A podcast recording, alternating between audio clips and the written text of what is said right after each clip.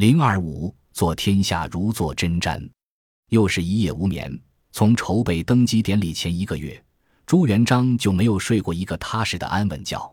白天忙不完的事，晚上想不完的事，一切似乎尘埃落定，一切又似乎蠢蠢欲动。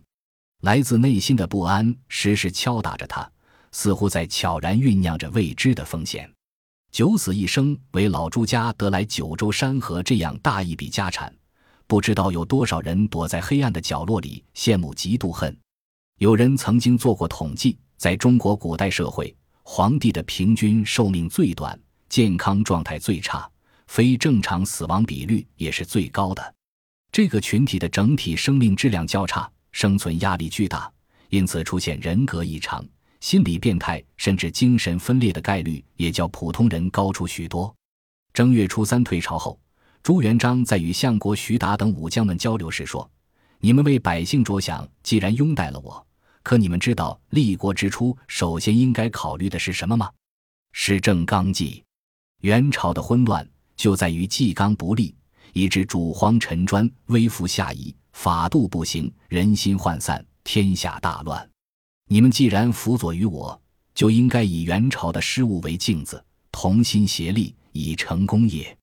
见大臣们默然无语，装哑巴，朱元璋只好接着道：“礼法就是国家的纪纲。”礼法立，人心定，上下安。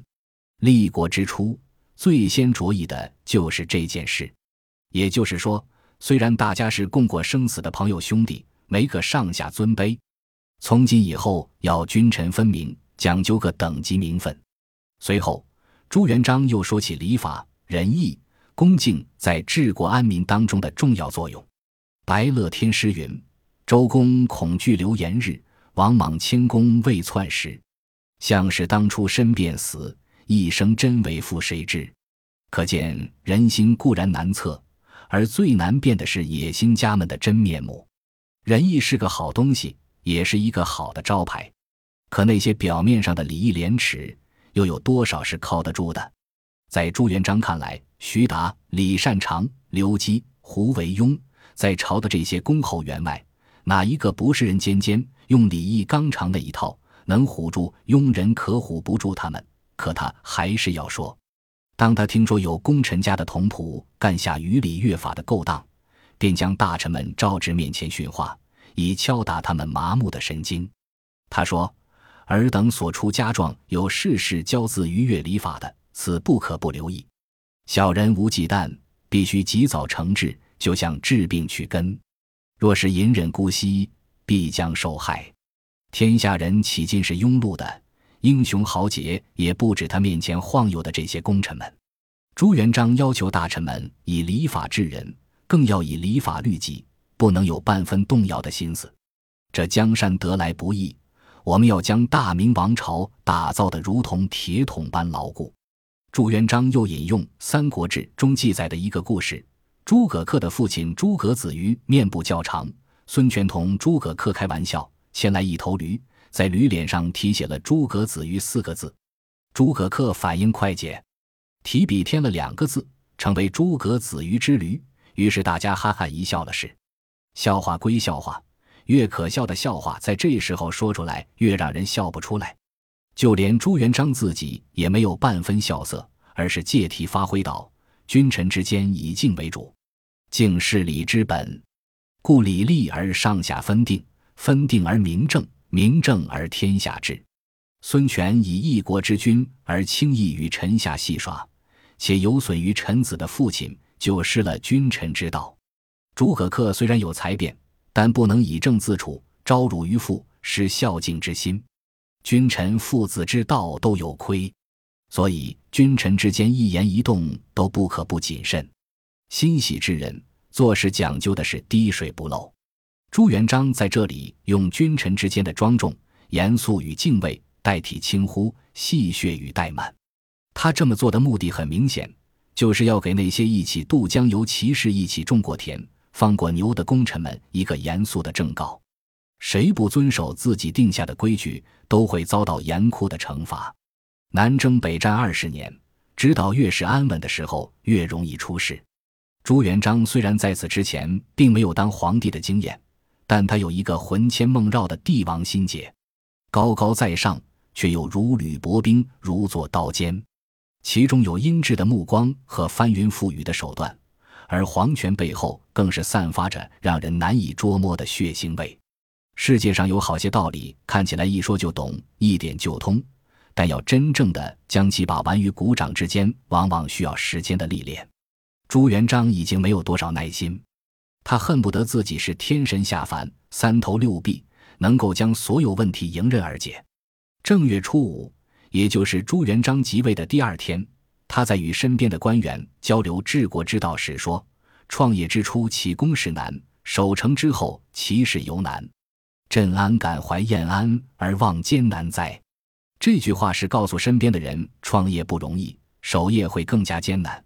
自己不敢有一丝一毫的懈怠。他这个皇帝是小农出身，熟悉民间社会所奉行的那一套丛林法则。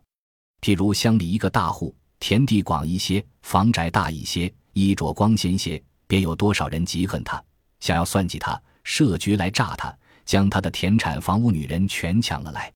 正月初六，朱元璋在奉天殿大宴群臣，又说起自己当了皇帝以后内心的感受。他说：“尊居天位，念天下之广，生民之众，万计方殷，终夜寝不安枕，忧悬于心。这本无可厚非。当权者总是会宣传自己的所作所为是为了解救陷于痛苦和灾难而不能自救的人们，从而让自己的人生奋斗变得崇高起来。尽管这个世界从来没有什么救世主，可造神运动在这块古老的土地上从未停息。”安定天下，首先是要让百姓温饱。想当初，他朱元璋如果能吃上一口饱饭，也绝不会起来造反。或许是看到朱元璋这个新皇如此忧虑难安，御史忠诚刘基就劝他放轻松，争取做到无为而治。刘基说：“过去天下未定，皇上焦虑难安可以理解。如今四海一家，你应该少些忧虑，少些忧虑。”这天下不是你留下的，你才会说出这般轻飘飘的话语。当皇帝这样大的美差，多一些焦虑又算得了什么？朱元璋不以为然，他忧心忡忡地告诉一路追随他的开国功臣和官员们：“他说自己和整个天下相比，太过渺小了。一个人走路还有可能会摔跤，饮食生活不当还会引发疾病，何况一身担天下之重。”按说当了皇帝后，朱元璋应该完全放松下来，享受帝王生活。可奇怪的是，他感到自己身上的担子越来越重，重到必须时时警醒自己。朱明王朝是他家的天下，居其位就要谋其政，就必须要做到以天下为忧，以国为忧。作为家天下的一家之长，更要以家为忧。唯有如此，这天下才能长治久安。当然，他的这番话除了说给自己听，也是说给那些大臣们听的。当年陈友谅垮台后，有人将他用过的一个镶满金珠宝玉的镂金床送到他的面前。朱元璋问左右：“此与孟昶七宝尿器何异？”大臣们知道，朱元璋说的是五代十国时后蜀皇帝孟昶用玉石翡翠装饰打造了一个价值连城的金尿壶。没过多长时间。这个用金尿壶的皇帝就亡国了，朱元璋当即令人将这价值不菲的玩意儿砸得稀巴烂。有一个侍臣趁机在旁边拍马屁，说：“陈友谅为富而骄，为贵而耻，这是他败亡的主要原因。”朱元璋赶紧摇头否决。他说：“既富其可骄，既贵其可耻。有骄耻之心，虽富贵岂能保？”处富贵者，正当亦奢侈。弘简曰：“借奢欲，犹恐不足以为民望，况穷天下之技巧，以为一己之奉乎？其至亡也已矣。富车之辙，不可导也。”他质问对方：“难道富贵就可以教奢侈吗？一个人若有这种心思，富贵也保不住。戒慎戒惧的意志交涉淫逸，还怕做不好事情，更何况放纵自己？”正月十三，朱元璋再度宴请群臣，又说了一些创业艰难的话。他说自己不是一个只在乎眼前得失的人，遇到什么问题都要三思而后行。虽然自己已经登上了皇位，但他始终不敢忘记自己是苦孩子出身，更不允许自己产生乐极一时的暴发户心态，时时警醒自己，危险从未离开，唯有如此，才能让自己不再陷入危险境地。中国农民本就是最严厉的克己主义者。作为最底层农民出身的朱元璋也不例外，他在青少年时期所经受的饥寒交迫，让空荡荡的胃里根本无法适应豪奢的饮食。他的节俭不是一个新军刻意表演出来的秀，更不是笼络人心的手段，而是依赖于肉体与精神的本能。如果在历代皇帝中评选最节俭的皇帝，朱元璋定会摘得桂冠。当了皇帝后，他每天早饭。只用蔬菜，外加一道豆腐。他所用的床，并无金龙在上，与中等以上收入家庭的卧榻无异。他命工人给他造车子、造轿子时，按规定应该用金子的地方，都用铜代替。朱元璋还在宫中命人开了一片荒来种菜吃。洪武三年（殷三百七十年）正月的一天，朱元璋拿出一块被单给大臣们传世，大家一看。都是用小片丝绸拼接缝成的百纳单。他说：“此之衣服所宜，用机为备，尤胜一器也。”